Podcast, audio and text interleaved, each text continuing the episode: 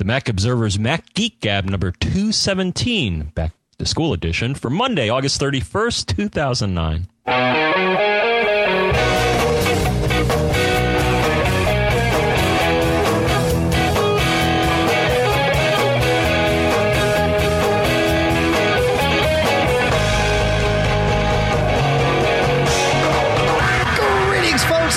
Welcome to the Mac Observer's Mac Geek Gab. As John said, it's the back to school edition, so quit listening to the podcast and get back to school. Thanks very No, much, folks. no. We're out of here. Oh, wait, no. No, no, I, I, I was implying that you may actually learn a thing or two by. Ah, so we keep show. going. We don't just tell them to go back to school and, and, and hang up the show for two weeks. Once you're done, then you could go back to studying. Okay. Professors John and Dave are here. That's right. I'm Dave Hamilton here in Durham, New Hampshire. That uh, was Pilot Pete giving the introductions. He's sitting next to me, and John, you are still in Fairfield, Connecticut, as far as uh, as far as you've let us know. yes, but not for long, and we'll talk about that at the end of the show. All right, all right. Uh, so, of course, Snow Leopard came out uh, over the uh, end of the last week on Friday, and many people picked it up over the weekend. Uh, so we're going to talk quite a bit about that. Uh, Oh, yeah. I did want to mention though, you know, I, I I mentioned it last week at the start of the show, and I'll mention it again. Uh, the the new Mac Geek Gab Squad forum, and I, I'm still not happy with Squad. I, I think it's going to be the gang, right? Crew? No, it's going to be gang. Mac, Posse? Mac Geek Gab gang. See, we got that whole thing going. I, There I like it. Yep. It- It's got the G thing going for All it. right. right? GQ. Well, then, then consider it done. We will. Uh, that change will be made. So the new Mac Geek Gab Gang forum is out there uh, in the Mac Observer forums, and it's rocking. It's great. We've got people asking questions. We've got people answering questions, and it's not just John and I answering questions. We've got a couple of listeners, actually more than a couple, uh, out there helping people out. It, it's great. I, I'm really, really happy with how it's coming, and, and you can come visit it. You know, uh, go visit MacObserver.com, click on forums, and you'll see it right there. But uh, we'll put a link in the show notes too. Before Yes. we before we get into Snow Leopard, uh, I do want to talk about our first sponsor of the show, John, and it is a longtime sponsor of the show, SmileOnMyMac.com. They recently released uh, an iPhone version of Text Expander, which of course is a program I use on my Mac regularly. On the Mac, what Text Expander does is it sits in the background, it monitors everything you type, and when you type a certain shortcut, and this is something you go into the system preference pane for Text Expander and define, uh, when you type one of a series of uh, shortcuts, it then goes and fills in all this text. So, you know, you can type, uh, you know, comma sig, uh, comma SIG, and boom, it fills in your signature or w- really whatever you want. If you're filling out forms all the time, and I have my cell phone number and my office number, I have shortcuts for those. So, and I use them so often. I almost used one the other day when I was leaving someone a voicemail. I almost said 0603 instead of uh, actually speaking my office phone number. It's, it's that ingrained in my psyche. So, uh, so that's Text Expander for the Mac. You can get a free version, uh, or a free trial rather. And, and then it's fourteen ninety eight now is the special pricing, uh, once you want to register. The iPhone version is 199. Now it's a similar concept on the iPhone, John, except that of course the iPhone doesn't let any third-party developer monitor the entire text input stream. So what you do is you launch the Text Expander Touch app and you compose your email or uh, note or whatever it is you want in there. And and then when you're done, uh, and you compose using all of the shortcuts and everything, and you can even sync them with your Mac. So if you've got this whole series of shortcuts that you built on your Mac, you just launch Text Expander Touch on the iPhone, you tell it sync up, and boom, it syncs it with with the stuff that was on your Mac. So you don't have to re re-enter any of this stuff. So then you go and you build it, and then you say send to email or send to a note or, or whatever it is you want to do with it. That's $1.99. They have an SDK available for developers so that you can hang uh, your app off of, of this and, and build text expander func- functionality uh, inside your app or with your app. So uh, we'll put a link to, Oh. to that there too. Yeah. That's great. Actually, I'm glad you clarified because when you said 199, I'm like, wow, you know, I I really love these guys, but That's pretty steep. Sorry. 199. But That's a- now you know It's a dollar ninety nine. Yes. Yes, excellent. But um, uh, so a little tale of woe, and then we'll, we'll move on here. But actually, I've had hardware problems for the last several days, and I'll tell you about one of them, which is my Palm died. My Palm tun- tungsten tungsten T2. Right. And apparently, I hadn't really been paying attention because apparently Palm no longer makes uh, pure PDAs. No, that's right. No, they're they're out of so that- this thing's dead, gig. and then I'm like, wow, you know what device do I have that I could use to to to substitute for the Palm, which did calendaring, contact list, notes, things like that. You know, Oh, and I'm Pete- just Pete's scratching got my his head. hand in the air, John. Ooh, pick me, pick me. Oh no! Of course, I have um, a a couple actually, one for work and one for personal use. Uh, iPod Touch. right. Uh, The one thing I missed though is I was starting to you know replace uh, you know use the Notepad, and I'm like, oh man, you know I wish I had a shortcut for the date because the Palm had that. It had a few built-in shortcuts, and one of them was Right. the shortcut thing DS date stamp, and we'll put a date stamp in here. So I'm going to guess the Text Expander could probably uh, handle that uh, uh, easily. You know, I, I know it does on the Mac. I will assume that it does on the iPhone. I haven't tested that feature, but uh, but we'll throw it out there. So cool. So Well, yeah, I'm on their page, and they actually do show if you say you date, it will do something in a certain format. So um, so I think I may have to look at this in order to you know give me back the uh, the Palm experience. Which, you go. Uh, you know they were a leader. Uh, I don't know. It's a dollar. It's a dollar ninety nine. Uh, the Mac app is downloadable from SmileOnMyMac.com. The iPhone app, you can get a link from SmileOnMyMac.com, but of course, you're going to download that and purchase it through the iTunes App Store. So all available. Uh, you can start at SmileOnMyMac.com, and that'll that'll get you anywhere, everywhere, anywhere, everywhere. All right, moving on to Snow Leopard. I still want to talk about my Palm. Oh, go ahead. No, yeah, keep we'll- talking. we'll go on. okay, all right. Well, I'm just uh, upset. Uh, basically, what happens is it doesn't charge anymore, and to me, it's it's an ancient piece of hardware. It's not Yeah. worth it. But, but apparently, they stopped making those things. Long time ago. Uh, 2005, I think, Yeah. is when they stopped, and I got this thing a few years before that. So, so I think it's about time to put it to rest. I'm I'm kind of sad, but again, I think the iPod Touch will be a, a worthy replacement. Uh, for- you know, my my iPhone uh, a year ago replaced my Treo 650, which was basically running on the same operating system as your Yeah, Tungsten, yeah. slightly different, Oh, but okay. You know, I mean, it was the, Okay, it was still the you're- Palm OS, and it was not a perfectly smooth transition, but uh, but in the end, I'm a lot happier to be uh, on the iPhone. So yep.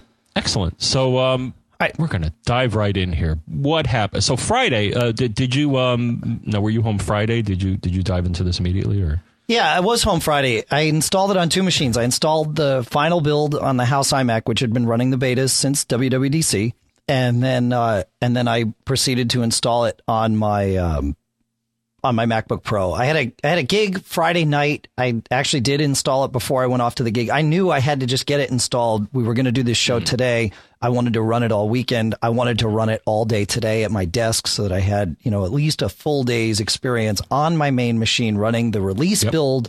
And, uh, and, and so I did that. So yeah, the, and then over the weekend I installed it on, uh, on Lisa's machine, which actually, ran into a, a, a bit of a problem. John Martellaro and I uh, talked about it at the staff meeting this morning, and he had a similar problem where during the install, uh, it you know the first thing Snow Leopard does is it copies a bunch of files to your disk, then it reboots from the DVD and proceeds to to finish the install. Well, uh, on Lisa's machine.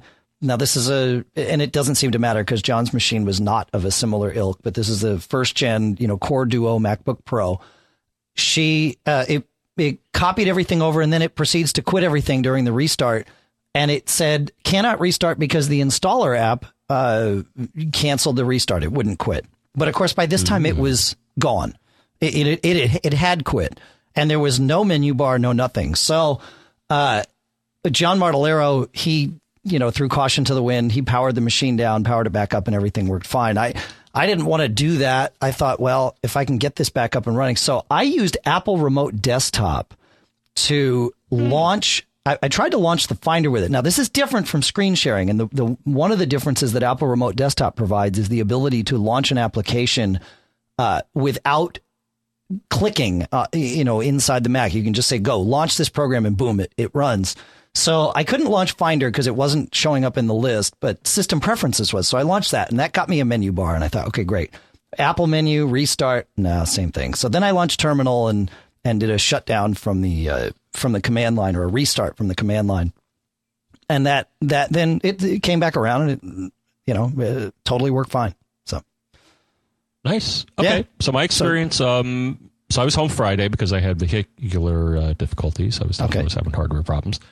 But I was there. No, actually, I was picking up my car when they dropped off the box. Okay. And it kind of freaked me out because the delivery status first said exception, then it said exception resolved, uh, dropped off at neighbors. I'm like, huh? Then it said signed for by authorization form. Ah, Somebody okay. told me this is a trick they pull sometimes when they really want to deliver something and Right. uh, and there's no one there, so they say, "Well, I dropped it off at the neighbors." Got it. Whatever. But anyway, so I got it, um, and you know, I threw caution to the wind as well because uh, I think I had hinted at the last show, and also uh, actually, uh, uh, I recently did the uh, Mac Roundtable. Right. What a fun bunch there, and we talked about this too. And and and during that show, I said I'm going to wait and watch everybody else screw their machine up. But as I was, as, but my support mechanism was Twitter. So most of the people that I follow and follow me are, you know, in in the Mac realm. There, Sure. there are other people, but a lot of them are Mac users. Um, and as I was seeing the reports rolling in, I'm like, you know, there doesn't really look to be any showstoppers here. So you know. I'm going to dive in. Uh, uh, to know what to expect, though, there is a list of incompatible apps uh, that we'll, we'll provide a link to this uh, site um, that did that. Or where the heck is it here? It's, it's a short one. Yeah, it's snowleopard.wikidot.com is is probably the most popular one. It's a, a, a you know home not home built, but somebody built a wiki and and uh, basically allows anyone to update it with their their experiences. And that and was been awesome. very helpful. Yeah. Now the thing is, it rolled over and died like the night before, and everybody was freaking out. They're like, because th- this is what you want to do is look in that list and just make sure there are no showstoppers. They have okay, they have issues, and then they have this will not work. Right. Um, so I installed it. Um, I did a full time machine backup uh, beforehand because I had a corrupted one. So I did it over Ethernet, and you and I chatted a bit about throughputs and why it's so darn slow, even though it's on gigabit Ethernet. But I backed up my drive, then I applied it, um, knowing knowing what to expect. But you know, I got to say, this was for me, I think one of the smoothest upgrades ever, and. I don't want to trivialize what they did because I started using it over the weekend, and maybe you too, Dave. There's a lot of neat little things that, that pop out at you that are buried in the OS uh, in various levels. All right, well let's let's uh, let's dig into that. Let's talk about some of the stuff we found because I found everyone has different stuff on their list, which is awesome. Uh, you know, and, and I think we can uh, we can start guiding our, our listeners a little bit here and and and at least tell you what we've found in the you know three days that we've been using it or or or longer in, in Yeah. various cases. So, But- um, yeah, go so I got here uh, stuff that does not work. So I'll click that off real quick. That Okay. I had. If you have this, then so Spamfire. It's a old older spam filter that doesn't work. Um, Or it was having problems logging into my ISP. It would keep saying that the invalid password submitted or something. So something screwed up. I don't know what it is. I'm sure it's running under Rosetta. I actually got Spam Sieve as a replacement, and that's working nicely. Eudora works. Eudora 6.2.4 works great under Rosetta. Right. Um, as as you may know, it, Rosetta is not installed by default. You you either install it, uh, you know, uh, uh, by clicking on an option, or it will prompt you if you're trying to run a, a PowerPC app. And, and just to just to be clear, Rosetta for for those of you who don't know, for those Right. of you who joined the Mac game only in the last several years, Rosetta is the translation engine built into Mac OS 10 that allows you to run programs that were not built for the Intel code, but instead built for the older PowerPC processors. So, uh, so it's it's actually a it's a piece of magic that it works as Yeah. seamlessly as it does. Uh, it's only, I think, two megs, right? I mean, it add, it adds two megs to the install of OS 10, which just blows me away. But Yeah. uh, yeah, And actually, in my case, Eudora is running better under 10.5. I would have issues a lot of times where Eudora just would not launch despite Rosetta. So either they fix Rosetta or there's something else in the OS, but Eudora is more reliable now, working with Spam Sieve. Um, Well, it's you know it's it's worth mentioning that you know you have though the Snow Leopard installer does an upgrade, and we talked about this last week, so I don't want to go too deep in here again, but it completely replaces it puts a new OS out there and then inherits all your settings, right? I mean that's that's really what happens. Yep. Leopard is gone. So it's not like it was uh, just patching Leopard. It puts a new OS Oh, out, sure. inherits your settings. So per- perhaps some of the uh, cleanup or speed up or anything that we see might just be getting the cruft out of Leopard and and starting anew. So oh, absolutely. Yeah. Um, so some quick things, and then I'll, I'll hand it to you. So some things that did not initially work. I have a couple of VPN clients. Uh, Cisco and uh, Juniper um, makes one. Cisco has a standalone client that gave an error message a lot of times that you get when the kernel extension is is is uh, not started, and you can try to revo- revive it from the command line. That did not work. The solution with the Cisco VPN client is to uninstall and reinstall it. Don't ask me why that works, but it does. Uh, Juniper also, we also use that for a VPN solution. They have a Java based uh, app, and that did not work. The reason being is that uh, Snow Leopard kind of messes with the directory structure and permissions. There is a fix for that because one of my colleagues actually said, Oh, dude, this doesn't work anymore. And I'm like, That's unacceptable. And it's a Java app. I mean, I can understand a standalone app, but a Java app breaking between the two. I mean, if anything, now there, there actually is, I noticed, a Java preferences utility where now you can say, do you want a 32 bit or 64 bit VM? Hmm. I think that's new. I, I, hadn't seen a Java preferences before. If you look, Dave, you'll probably see it in your utilities folder as well. Um, so that's a real, real quickie. And then uh, I'll let you cover a few things. I want to, and then I want to talk about kind of the two most amazing things that I found. But I, okay. I, I want to give you a little time to okay. Uh, okay, so yeah, it, as, as far as things that, that don't run, we talked last week about menu meters. One thing that was interesting, and, this is worth noting, if you are installing Snow Leopard on a Mac that will not run in 64-bit, i.e., a Mac that is a Core Duo, so there was the that's the first gen MacBook Pros, or uh, quite a few of the Mac Minis, I think, were were Core Are Duo. you saying that the Core Duo is a 32-bit processor? That's how, that's what I'm saying.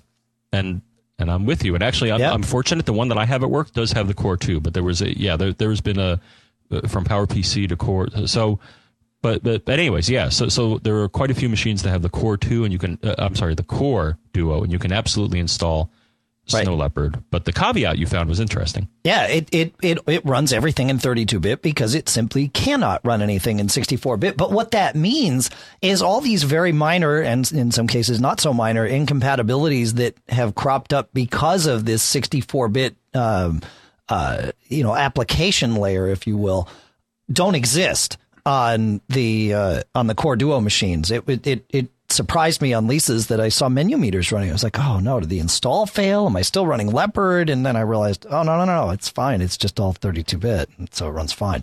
Um, but it- for the rest of us, that doesn't work. Uh, you had some great luck with VPN clients. We heard some reports from some uh, some IBMers that the VPN client that they're using uh, is has been you know officially not supported on Snow Leopard. Uh, I haven't heard of anyone that's been able to get it to run, but uh, but if that changes or if you know anything, let us know.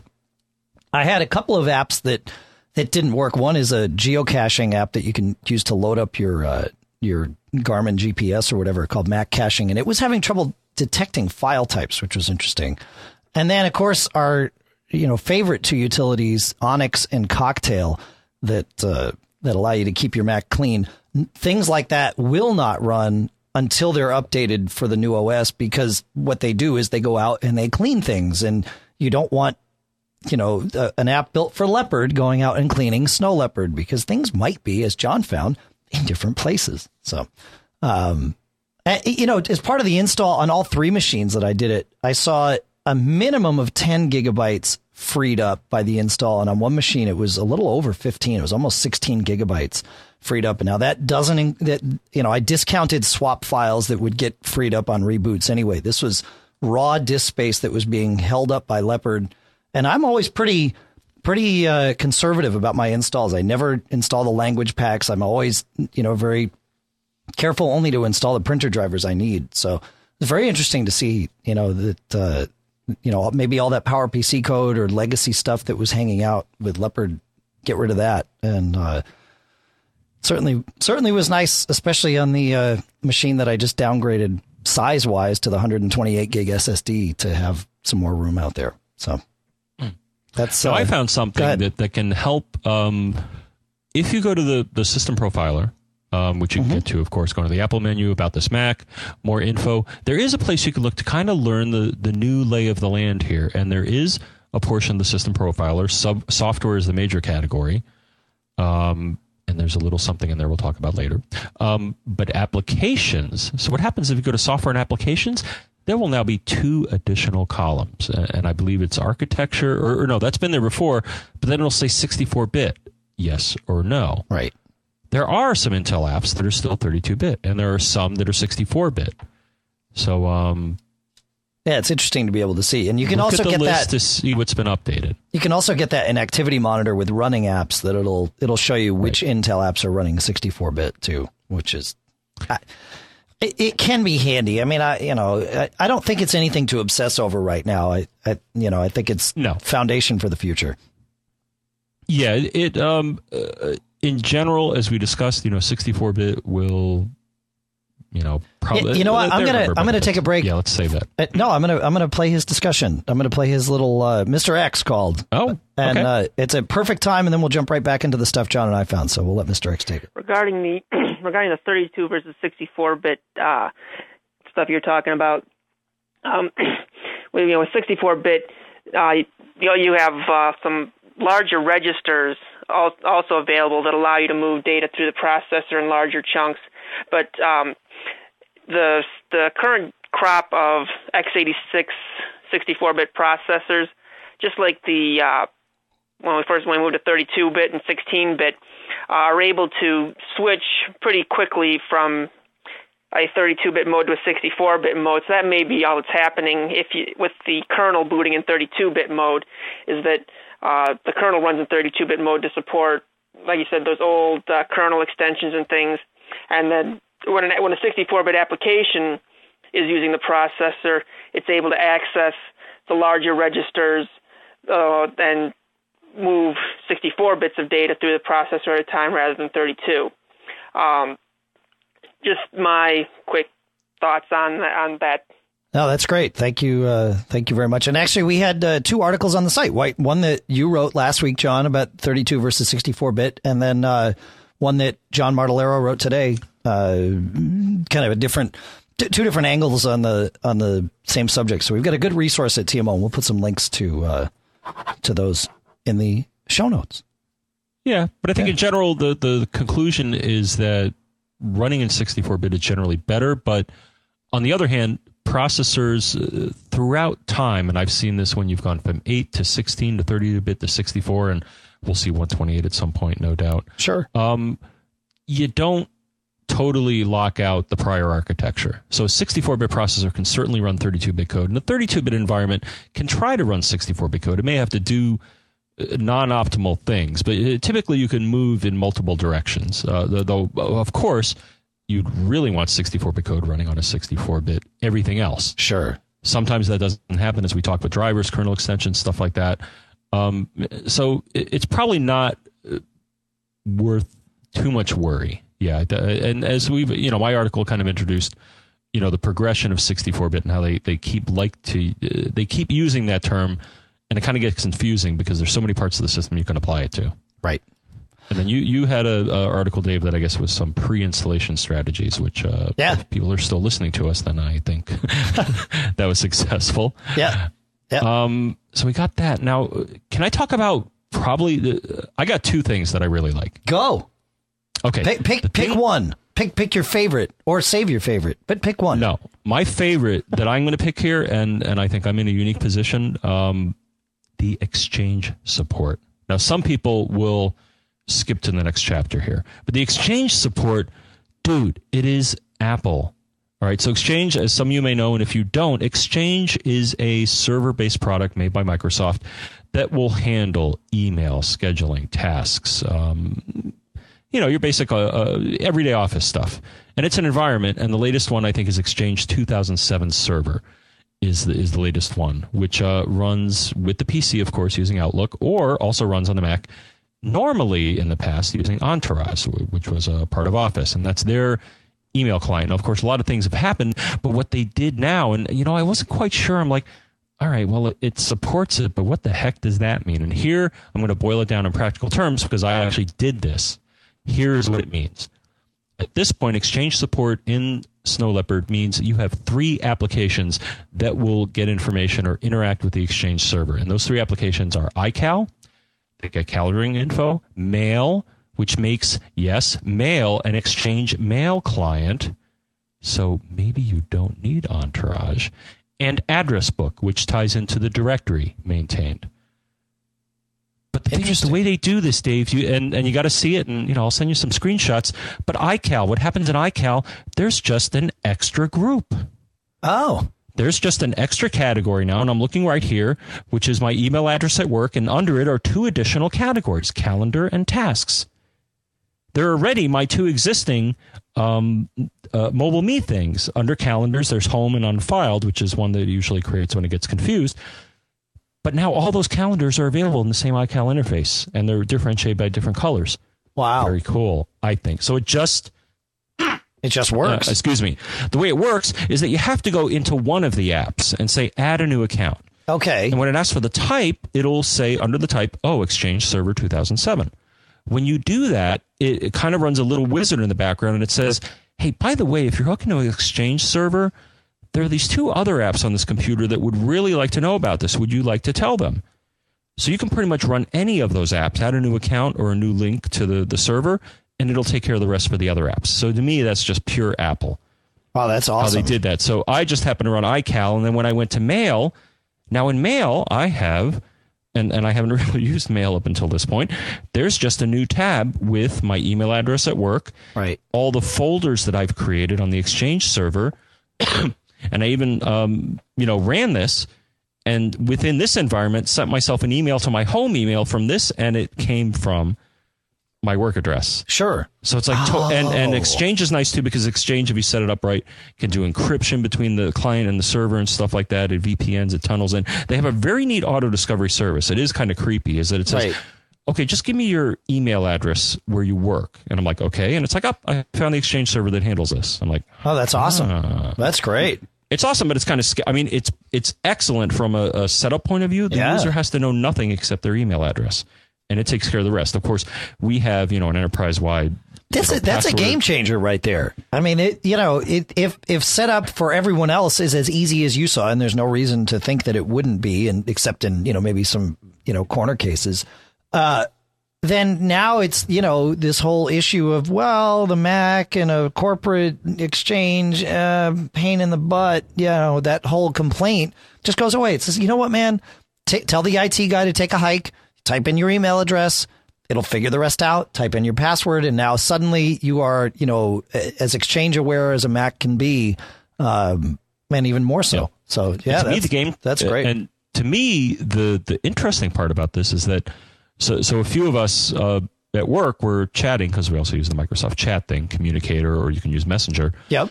And I speculated to one of the guys who's who's actually in IT working on this, and he's a Mac uh, uh, fan, which uh, is is relatively new in our place. And I said, you know, does this mean I can ditch Entourage? And he's like, you know, almost, except blah blah blah. And there there are a few. Uh, you know, features not available in the mail interface to Exchange. Uh, Okay. A couple of things. I think they're pretty minor, but it's conceivable that you could participate in an Exchange environment and not run Entourage that's great based on my, my limited experience Sure. with using the three apps there. So again, Sure. it's iCal that lets you get to your your calendar, mail, of course, lets you mail, and then Address Book lets you access a corporate directory uh, of you know directory information, you know address, phone numbers, stuff like that. So Right. I think it's a really powerful, uh, you know, first uh, swipe at this. I think they did a really, really nice job, and, and I think it's great for, for people, especially that are on. The only thing is got to be an Exchange 2007. Not everybody has that. There, there Okay. are older versions. I think 2003 is the prior one. Right. So you got to have the latest with I think all the service packs and stuff. Especially if you're going to do the messaging, then I think you, you really have to be quite up to date. So I think that's okay the only potential downside because I I did have people write me saying, "Dude, Yeah. I'm on 2003. I'm out of luck." Right. I, I wonder what the adoption rate is right now. I mean, I wonder how many people, you know, of all the exchange uh, installations out there, how many are on 2007 and how many are, are on a prior version. That'd be that'd be interesting to know. So right. that's my uh, that's my favorite. And uh, what would you say if you had to pick one or, or two, Dave? Uh, well, I, I was actually going to go in a different direction and talk about something not quite Oh, as positive. okay. And and that's something that uh, it, well, you know, Pete uh, emailed me and texted me a couple times. He's like, "Gosh, I can't get this to install." And and he had the, you had the problem on two of your laptops, right? Right. Okay. And my first thought was, he's like, it won't install. It says the disk isn't bootable. And I had heard, because I think Pete told me, that PGP whole disk encryption is not compatible with Sto- Snow Leopard. Oh. Right. Cause, and they announced this, right? Right. And my Victor had a disk was problem, too. decrypted though, so that's why I Right. And Pete said his disk was decrypted. And I thought, yeah, but that's probably it. And he said, no, but I'm having the same problem on my new 13 inch MacBook Pro that didn't have that, you know, I never had encrypted the disk. Well, this was Victor had this problem, right? yeah. Right. And- we saw this afternoon. yeah, Okay, we all kind of we all kind of you know melded our minds together via Twitter, and uh, sure enough, it was it- you know I it was funny because Victor was figuring this out at the same time I'm telling Pete just it uninstall PGP entirely from your machine and try it, and sure enough, that's the solution. So having it out there at all. Uh, what it, and it did something weird on your on your 13 inch. Even though whole disk encryption had never been installed, if you booted up and you held down the option key, you got you got two options, two hard drives. two Macintosh hard drives, two of the same. Now this has nothing to do with Snow Leopard, right? this is all just PGP whole disk. Well, they've got to do some magic stuff, and they've got to go pretty deep uh, to do what they're doing. So you know that's it. Now uh, it's part of our little pre-show. Pete was saying, you know, I can't believe that the folks at PGP got got caught short on this one. You know, uh, how could they not have known? And my my thought is, you know, tomorrow is September 1st, right? So Apple kept saying September is when when this is going to come out. In the past, that has meant September 30th. Thirtieth at eleven fifty nine. Yeah, exactly. It's like, yeah, what, you know, how late in the day on the 30th can we we reasonably release this? So I think a lot of people, including the big boys, thought, well, we got a month. And uh and we don't. And I think I think part of that was that Apple felt it was ready. But the other part was that, you know, Apple's got this big event coming up on on the 9th, uh, which was announced today.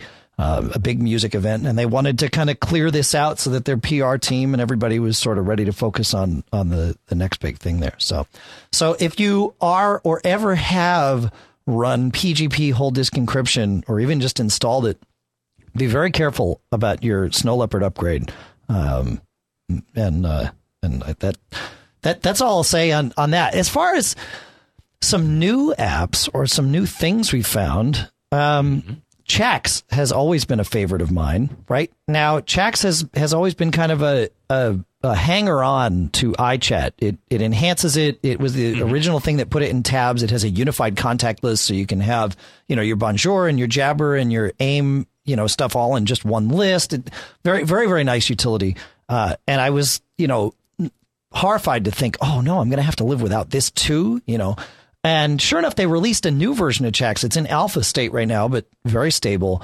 Uh, but you don't launch iChat anymore. You launch Chax, and it it sort of launches iChat inside its own wrapper. It's a it's a very interesting thing. But for anybody that's out there using it and uh, you know uh, likes any of the stuff that Chax does, it you know I like it because it auto accepts incoming chat requests instead of saying, "Do you want to accept?" Click this button. It's like, yeah, well, somebody type something to me, just put it on my screen. It's okay, you know. Um, so I, I I like Chax, and I was happy to see that it had been uh, it had been properly updated. So um, so that, that that's my thing. Can I can I talk about one more before you uh, before you talk about your next thing, John? I I think I have two more positives, but All right. yeah, Well- so go. Well, I'll, I'll start you down a path here. So, uh, some things have changed, right? One, one thing that Apple does, and we, we talked about this, um, I think it was early in August, maybe late in July. We were talking about the adjustment if you wanted to change the warning, the percent change, the, per, the if if you wanted to go, I'm, I'm rewinding here. If you wanted to go into Mobile Me Sync and change the threshold at which it warns you when there is uh, a, a data change alert, you know, by default it's at five percent. Some people may decide I only, you know, twenty five percent is good enough for me. Yeah, you used to have to do that in the iSync app, which was sort of counterintuitive since no one ever ran that. Well, it's still there in the iSync app if you want. However, it's also in the mobile me preference pane. So far more obvious that it's even an option to change this if you just happen to stumble through. So that, that was nice to see there. Um, and I'll, and I'll, I'll, I'll circle into this and then let you take it, John. The, the uh, menulet for iSync has changed quite a bit too. Uh, on the surface, it looks the same, except that when it's syncing, it tells you what component it is in the act of syncing, right? So, it, you know, it might be calendar, it might be contacts, it might be Yojimbo, it might be text expander. Um, if you hold down, if you cl- click on the menu, it tells you what it's syncing at that moment. If you hold down the option key and click the, the menu, not only does it tell you that, it tells you when the last time was it synced any of those components individually. So it's possible that the most recent sync was only for one thing because nothing else has changed. Well, it then tells you, and, and it's a nice little glimpse to see, wait, you know, has it been three days since my contacts synced? If, if so, maybe I've got a problem out there. So, uh, very handy. Now, I think you found a couple other things that are related to that, John. Yes, there are a bevy of options now. So if you if you look at your menu bar things, um, you're going to have a lot of things where if you hold down option, extra cool things will happen. Um, one I think we both noticed, Dave, uh, airport. Yeah, that's you the big one. Quite a bit more detail about, and if I hold it down now and look, we get the actual mode of the connection. Mine says 802.11n. Uh, SSID, the specific channel, the frequency of it, the security type. Uh, I have WA, WPA2 personal, the, the receive signal strength, the transmit rate, and I don't even know what an MCS index is. Maybe that has to do with the, the key. You know, Glenn Fleishman put up a great article about this, and I can't remember uh, which site it was. It might have been Tidbits. It could also have been Macworld. He he writes for uh, a couple of people. It could have been Ars Technica too. Uh, but I, I, we'll, we'll put a link to that in the show notes because it's awesome uh, and it, explains all of that and more. But yeah, that airport menu Great. thing that rocks. Yep. Like I think one thing is uh, the probably one of the more notable. It shows signal strength of the remote uh, stations when it's listing other stations, not just they exist, but That's right. In the, the menu. relative strength. Yeah. Um, a few other things I noticed, uh, both on the menu and in general, Time Machine tells you a little bit more about what the heck it's doing. If you notice, the status messages are a bit more informative. T- like, tell you me this, I because I didn't notice anything better out there, but maybe I haven't looked enough. Oh no! Well, we'll look at the uh, again. Either look at the option or just run it. You will see it'll say you know preparing, indexing. It'll give Oh. you percentages. Time Machine gives you, and, and reportedly from what I hear from others, it's it's faster. Uh, it takes care of a lot of these steps where you're wondering what it's doing. Um, so that's all I'll say. That that's a Okay. very minor one. Um, battery. It'll show you the battery condition now, which you used to be able to get in the uh, uh, system profiler. and you can get still get status. Yeah. But you can now also, again, if you do the option and you click here, it'll say condition and it should say normal. If it doesn't, then yeah, uh, it could say condition replace battery. So, um, so that I thought was neat in the menu bars. Um, but probably the final thing, Dave, that I thought was cool. Yeah. We got into an extended chat about this. So I was just poking around in all of the uh, all of the control panels, and I saw date and time. And Actually, like, you know oh, what? well, I'm going to hold you right there because this is a great opportunity to. Uh, I, I and I, you know, want to make sure we get uh, all of our sponsors in here. I want to Oh, get our second sponsor in because this is a great conversation. I don't want to hold it up. Uh, CircusPonies.com is our second sponsor for the show, and Circus Ponies makes Notebook uh, version 3.0. Actually, they made 1.0 and 2.0 as well, but uh, but they're up to 3.0 what Notebook does is it allows you to create multiple, if you like, electronic notebooks. Now these start out in hierarchical hier I'm having trouble talking tonight. Hierarchical format, and you start typing in an outline. It looks just like a notebook, you know, lined piece of paper on your screen. But the cool thing is, it indexes all of this. You can pull in PDFs. You can write with a scratch pad if you've got a tablet or if you're, uh, you know, good with the trackpad uh, or your mouse. Uh, you can, if you pull a PDF in, you can annotate it. If you pull a uh, like a, a a scanned fax in, or if you get an e-fax and you pull that in, it'll actually OCR it. So you have all of the details right in there. You can then index all this stuff by keyword if you like, by subject, and if you create multiple notebooks, say one for you know uh, recipes at home, one for uh, preparing for my vacation, one for schoolwork, one for uh, eh, whatever you want. You can search across all of them, and you can search by date. You can search by date that you entered. You can search by keyword. You can search by what you remember typing or something around there and, and, and then zero in on it. So this is all available from circusponies.com. Notebook 3.0 is $49.95. Now, of course, there's a 30 day free trial. So you can go check it out before you decide to buy. Uh, if you have, uh, if you are a student or staff or um, in the administration of uh, school, you can get it for twenty nine ninety five. So you save twenty bucks there. If you want to buy a three user family pack, that's ninety nine ninety five. So you're saving fifty bucks there. All available at circusponies.com. Notebook version 3.0. All right, John. Now you said you have a feature that you found in Snow Leopard, and uh, and this is good because we started talking about this in our pre-show, and and I'm eager to uh, to learn more. I forgot what it was. Mm. No, of course not. So I went poking around in all of the um, panes in the system preferences because they always hide little goodies, and, and some were very minor. But here's the one that I thought really has a lot of potential and was very cool. So I went to date and time. Yeah, what's there? Who knows? Uh, and they have three uh, sub tabs, if you call it. So date and time is what you'd expect. You know the the uh, you know calendar uh, or the time and date, and you can set them. You can set automatically using an NTP server, which is a network time protocol server. There's a clock tab, which uh, is the style of the clock, and you know whether it alarms or whatever. Then there's a time zone one, which normally uh, on most Apple devices, you just identify where you are. Okay, I'm in New York City. I'm in Boston. I'm wherever, and it'll it'll set it accordingly.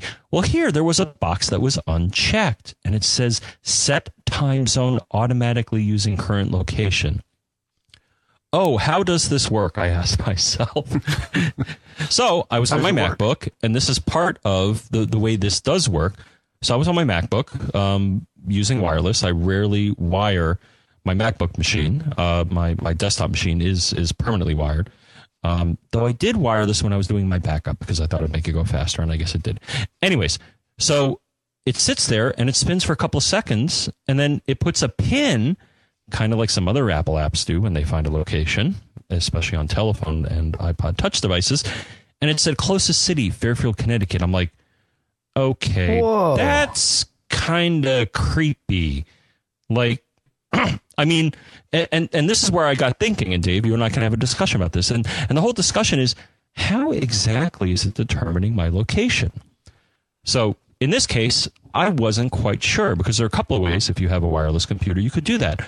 One way is, of course, and, and lots of services do this already. Um, you look at someone's IP address, you and assuming that it's a valid IP address, you can uh, there's pretty reliable data out there that can at least identify the the pipe or the big massive router that you're plugging into. So it may not necessarily be the city or town that you're in, but it's pretty darn close. And I think for time zone purposes, that's a given. There are some other ways to determine location. And as I found today, I figured out what it was doing because I upgraded my work Mac Mini Ah, to Snow Leopard as well. And when I tried to run this, this machine is wired. It said, please activate airport to enable uh, locating you or something along that. And I'm like, yep. huh, well, if it's saying that, it's obviously using uh, the wireless access points that it's there or Skyhook as we know it to determine location because that's the only other means that you can use, at least on the MacBook. Of course, the uh, iPhone has GPS. So, if you are, uh, so my conclusion is that if you are near a Skyhook registered Wi Fi access point, which to me is not, you know, it's better than nothing, um, it will provide the location in this. But, but again, watching it happen the first time was kind of creepy. Now I know you have some thoughts on the on the whole topic here. I touched on some of them, Dave, but you, you've you've worked in this area too. I think. Um, Well, yeah, you know, the thing is, so I, I tried this, right? And I turned the thing on and it sat and hunted for a little while and then it didn't work. You know, it said, oh, we can't find where you are. I'm like, well, of course you can't find where I am. You know, I don't think I'm in Skyhook's database, my router here at the office. Uh, so, you know, why would it, uh, why would it work?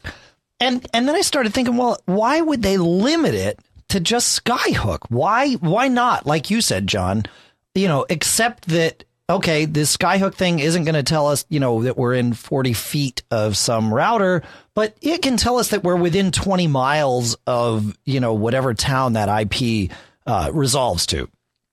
So, uh, you know, and that, as as as you and I, I think both agree, would be more than sufficient for uh, time zone purposes. Now, you know, other location based services, maybe not so much, but certainly for time zone, you know, chances are you're not going to get it wrong. Now, I had some, I complained about this on Twitter, and some people said, well, you know, if you're connected to a VPN, uh, your IP address might not resolve to right where you are. And I say that's true.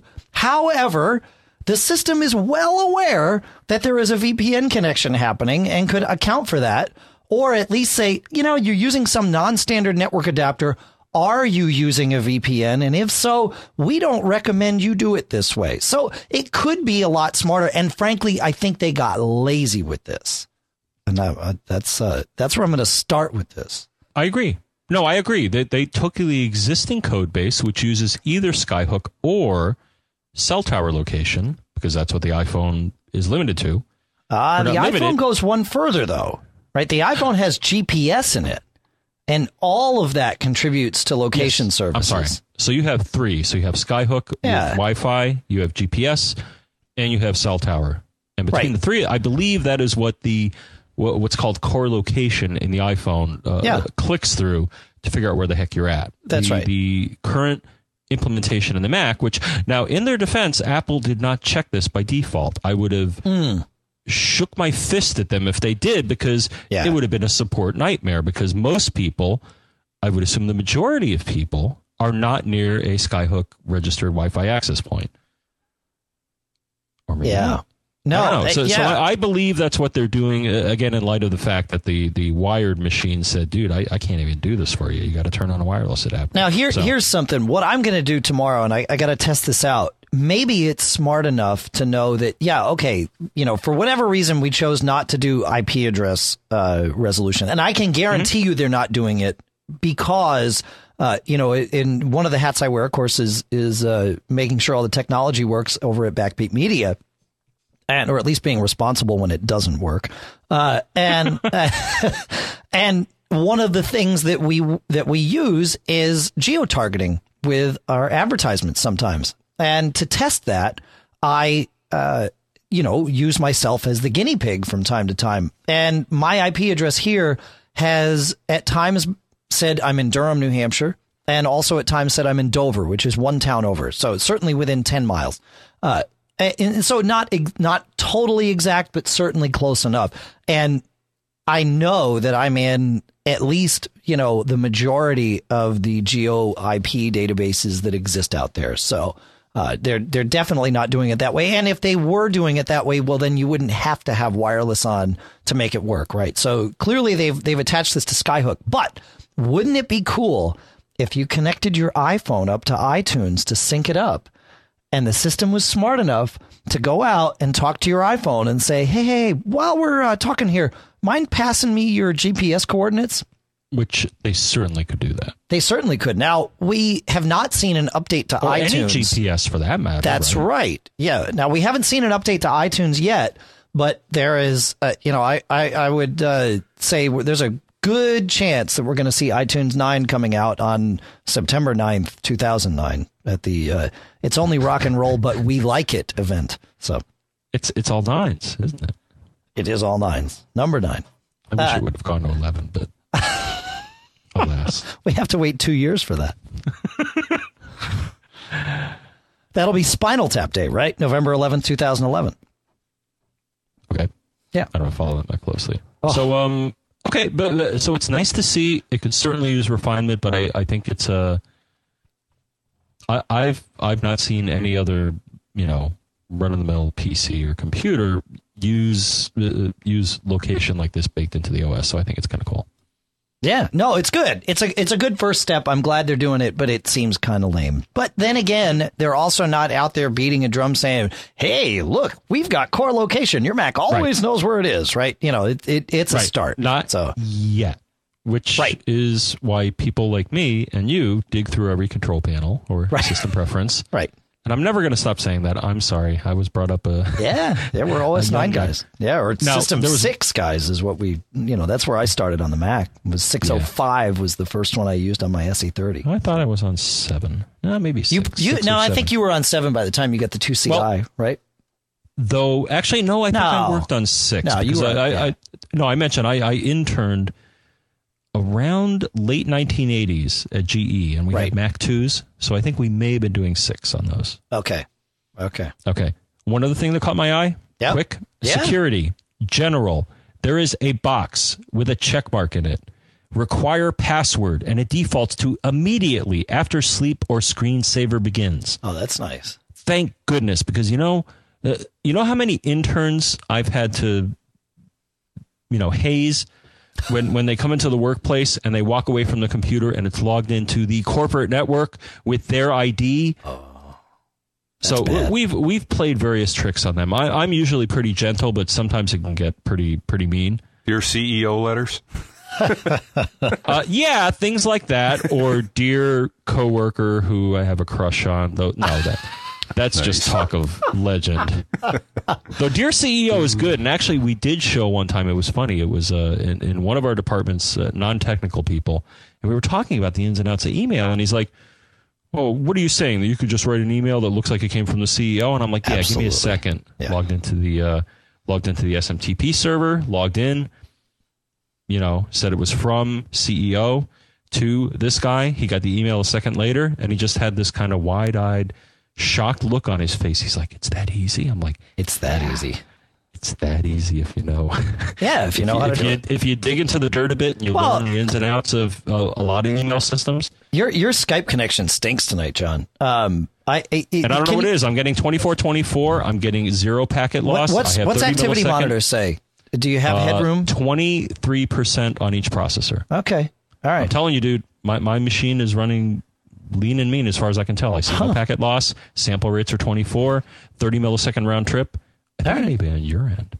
It could be. You know what? Let's. Uh, I, I will uh, pause the show here. All right, so we recalled you. Um, and we'll see if we'll see if this gets any better. One uh, one thing I noticed, and and I do want to get to a couple of these listener comments about snow leopard. I don't think we're going to get outside of this topic realm tonight since we were already past the fifty minute mark. But uh, one one little tidbit that I liked, I took a screenshot. And now instead of it just being, you know, picture one dot PNG or whatever it is on the uh, on the desktop, now it actually timestamps it. So there's a date and timestamp with every picture, which is better than it used to be. So you know, kudos to Apple. I, I was I was happy about that. One thing uh, a listener reported to us, John, is that if you take our AAC podcast and open it in QuickTime 10 in Snow Leopard, there's a little button that looks like kind of like the top sites button uh, in Safari 4. And if you click that, it shows all of the chapters of the podcast in a grid layout. Uh, so that's pretty cool. You can, you know, you can click on that and uh, pick your chapter that way visually. Ooh. Yeah, which is cool. And and I can't believe you this wasn't on your list, uh, but Snow Leopard now correctly reports disk capacity and begins to you know kill off the gigabyte conspiracy or wh- wh- whatever whatever we called it. What did we call it? What are you saying? Uh, how are they measuring a They're gigabyte? saying a thousand bytes is a, is a kilobyte, not a thousand twenty four, right? Hundred. well, that's No, it now is doing a thousand twenty four, right, John? I don't know. I wasn't paying attention. Sorry, no. In Snow Leopard macOS 10.6, now it is in base 10. So storage is the Snow Leopard will report the same capacity that the drive vendor says. Oh, because drive which is vendors. consi- it's at least consistent. It it actually perpetuates the megabyte myth, right? It- it- Well, no, it's- in that they're they're consistently wrong now. Co- Okay, I- correct. I Yeah. I don't know if I view that as as yeah, that might not be progress, but at least they're consistently misrepresenting the size of a drive. Correct. So when you get a drive that says three hundred and twenty gigabytes, it's Apple's Sorry, going to report it, you aren't. It isn't going to show up as 298 anymore. Correct. Okay. Correct. Lies, so, lies. so it's Apple's all. lying to you as well as the Yeah, that's right. They're in cahoots with the dry vendors. So this is bad. This is terrible. All right, Snow Yeah. Leopard's Snow Leopard's a piece of garbage. Uninstall it. Let's move back to uh, System 6. No, no. Oh, wait, no, no, no. Now, QuickTime Player, I noticed this. Now, now, one thing I did happen that was a, had happened that was a little hiccup. Uh, Windows media files that are like dot .wmv. Yeah. At least on my system, as soon as I upgraded and there is now a new QuickTime Player, there does not appear to be a Pro. I don't know if they ditched that. Did they ditch that finally? Yes, it, it seems like QuickTime Pro has gone away. Uh, in fact, So- it definitely so- has. Yeah. So you now have QuickTime X, I believe, or is that what they're calling it? QuickTime 10. Yeah. I will look here. Or I'm sorry. Oh, X. Yeah, you can't say X. no, dude. I should have broken that habit years ago. I was so it's now to version hear 10 quick but when i tried to launch a wmv it would actually try to launch the the little helper app uh, Flip4Mac wmv it would try to launch that instead and it would say dude what are you trying to do launching me launch quicktime instead so Okay. little minor hiccup but once i switch that app over Okay. Um, okay.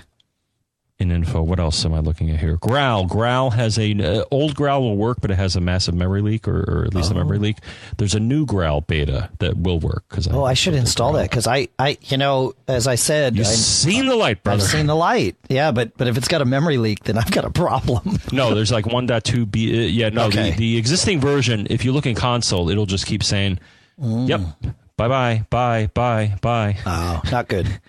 So, uh, yeah, so, so anyway, yeah, if you're on Snow Leopard, or as we call it, SL, SL. can, we, can we be the cool kids yet? I don't think we're that cool. We're too old. All I know is that the Twitterverse really loved it when I used the word Snow Leopard, especially the bots. Oh my gosh, Oh, it was terrible. I, I don't even want to relive that. It, it was so traumatic. For a while, I was getting phantom responses from bots because I would use Snow Leopard, and apparently the people, kind of like the people that write spam, they know the hot topics. Right.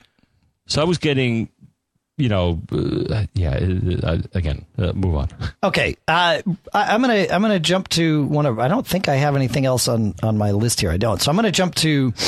Excuse me. I never do Whoa. that in front of the microphone. I just I sniffed. Oh, you know, it happens. button there, man. I know. Yeah. Well, my my. Uh, I don't know where mine is, but you you should know where yours is. You, you know where yours. is. It's it's it's the big button that says mute above Mute. your microphone channel there. That's the one.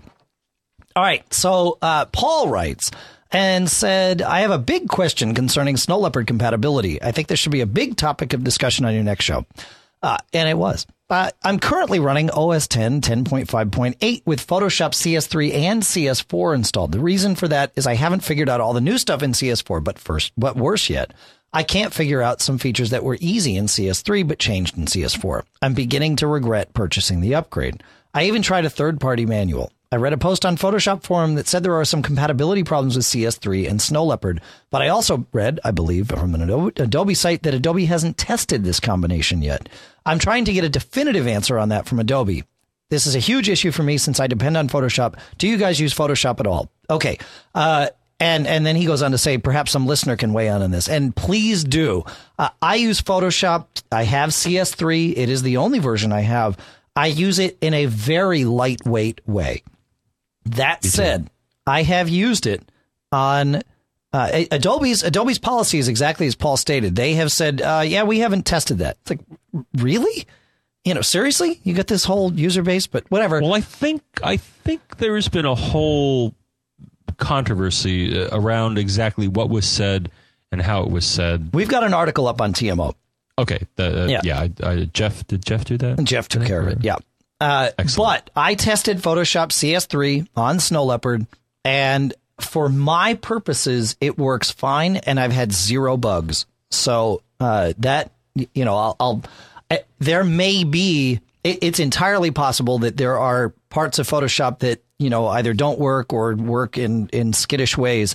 I probably use you know fifteen to twenty percent of what's out there in Photoshop, but I have run into zero problems and I've used it twice uh, now, which is very rare for me. Uh, usually, I use Photoshop about twice a month, and to use it twice in four days is is rare. But I haven't, and it worked fine, and you know, no no problems at all. One app that I will point out though uh, that does not work well, and this is all detailed in snowleopard uh, or or com or whatever it is that we mentioned before, is QuickBooks. QuickBooks appears to run in Snow Leopard, of course, uh, but it fails when you try to do certain things like recording receivables and things like that. So if you run QuickBooks, do not upgrade your machine to Snow Leopard. And uh, we're waiting on an update from uh, from them, and hopefully that's forthcoming. You know, a, a lot of people, as we said before, you know, did not expect this to come out this soon, but uh, but even still, you know, it's worth worth knowing. So that's that. Should we move on to uh, some of these other comments here, John? Yeah, th- the only thing that, that, that occurs to me with the uh, the the Adobe thing is Yeah. it was probably an example of how to how not to handle what your employees say during a major release. Absolutely. Is that I don't think they explicitly said it will not work, but what they did not say is that we guarantee it will work, and the, the lack of that confidence Oh yeah. is what fr- because uh, you gotta you gotta admit Adobe has a, a pretty big influence on the Mac world. I mean, people it's Yeah. their bread and butter. They run this every day. So for the company to not put the time and effort into saying, you know, we guarantee, Right. which I think they could have done if they had allocated resources. They, they rather than someone saying, well, you know, if it breaks, too bad. Which I think was kind of the That's the sort of what they said. Yeah, if you haven't upgraded to CS4, uh, you know you're uh, out of luck. Yeah. Yeah. So, anyways, just uh, you know, a note to uh, all developers, uh, big or small, though they're big, but you know, so they can be kind of arrogant. Is uh, Yeah. yeah, th- just think about your poor customers. I mean, come on. Uh, Some of them rely on your product day to day, and if you don't keep them in the loop and, uh, and you know keep up with the OSs, or say, hey, I'm not working with Snow Leopard for for now. Just Right. so moving on. All right. Uh, Bruce writes I was listening, uh, you talk about Snow Leopard and pricing for the various upgrade options. One thing that you neglected to mention was that the new version of Snow Leopard server marked a significant change in packaging and pricing. Previously, the 10 user license was 495 499 US and the unlimited user license was 999. Now with Snow Leopard, Apple has deleted the 10 user option and cut the price of the unlimited user license to 499. So uh, it's important to uh, to know I will not be upgrading my my uh, Mac OS 10 server to Snow Leopard because it runs on a dual G4, and uh, Snow Leopard won't uh, won't run on that. But yeah, that is that is worth noting. So thank you, Bruce. And uh, we should wrap up with Sean here. Sean writes, I thought that you would find this useful. Okay, I run Windows XP in a virtual machine on my Mac so that I can run Autodesk software. After receiving my copy of Snow Leopard today, I inserted it into the drive, forgetting that the drive was connected to Windows. I was surprised to find that Apple has software on the Snow Leopard DVD that will allow you, within Windows, to do an air disk share from a Windows computer. You can either share the DVD or copy the DVD to the hard drive and share it from the hard drive. So this is very interesting. Uh, you know, it's and it is. It's that whole air disk thing. If you wanted to install this on a MacBook Air uh, or a machine that doesn't have a DVD drive, this is how you would do it.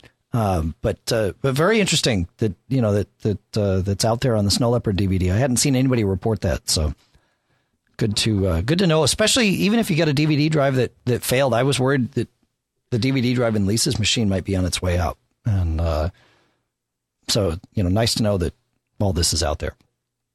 You got anything else, John? Before we uh, before we wrap this one up, now I- we're gonna be we're gonna be gone for for two. Well, yeah, we're gonna be gone for two weeks, right? Two weeks. Well, it'll be two weeks from tonight that we that we do that we come together to do That's this correct. again. Yes, so I'm going to be uh, hopping on a plane on uh, Wednesday and going to Orlando for about a week with some friends. Cool. Saying You're going to the uh. Reedy Creek in, in in Improvement District. Uh, yeah, otherwise known as Disney. That's or right. Orlando. Cool. And next weekend, next Monday is Labor Day here in the U.S. So I Yep, am. yep. We are actually going away to family camp for the weekend, John. Family camp. Family camp in northern New Hampshire here. So we're actually middle of New Hampshire, but uh, in the Check Lakes region. out. Sounds like a You Chevy we Chase Beverly D'Angelo movie. yes, it does. Yeah, yeah. I'm sure that uh, that there will be many, many Chevy Chase references, at least for me. So that's uh, Sweet. for my poor family. So the only thing I want to mention, Dave, is that you know people, even though we're gone, may want to get in touch with us and give us a big bundle of joy when we come back. And one way to do that is to just call us. You pick up the phone, you dial it if you know what a dial is, and you dial or call 206 666 Geek, which Dave, I believe, is 4335. So that's 206 666 4335. You can also email us at feedback at macgeekgab.com. You can email us text, you can email us pictures, you can email us audio files, and you can even do that, as we've said many times before, from your iPhone or microphone equipped iPod Touch. Well, now you did say feedback at macgeekgab.com. I said feedback at macgeekgab.com, and you know what, John? I meant it. I know you did. I just want to make sure people Okay. get that one. and yes, you can always Skype us, though, as Dave reminds us, that's probably the worst. Uh, though it, hey, It works. it, works. It just doesn't sound marvelous. No, it does not. Especially with some of the iPod submitted comments. Those sound great. I got to say, I was Yeah. shocked by some of those. Oh yeah, it's changed the audio quality of the comments on the show having the uh, voice record app on the iPhone. Blog World Expo is October 15th through 17th. We've booked our flights, we've booked our hotels. We're going to be there. Uh, uh, Oh, you yeah. can be there too, and you can save 20% on your ticket with Observer VIP as the code. Uh, we're also going to run a contest uh, uh, to get a uh, free pass to Blog World Expo, and that contest will start before this show uh, resumes uh, in two weeks, whatever that is. So come visit us in the forums. We'll make sure to post it on the site. It'll probably be related to to signing up for the TMO daily newsletter. So get yourself ready for that. Uh, but uh, but come check that out in the forums. iPhonealley.com is where Michael Johnston hangs out and posts all of his content and actually runs a great podcast over there. So go check that out. He's the one that converts the show to AAC for all of us and all of you. CacheFly.com provides all the hosting and bandwidth for the audio files that we send to you.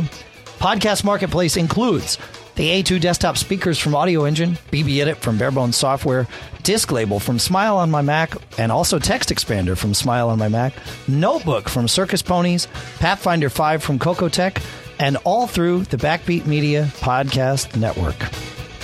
And with that, John, I think it's time to get out of here. I'm ready. Yeah, me too. Have a great time away. Yeah, maybe online. Oh, okay. You gonna tweet your Disney experience? I could.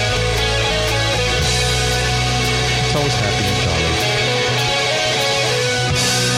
Well, except when. Well, have fun at Disney World and, uh, you know, don't get caught.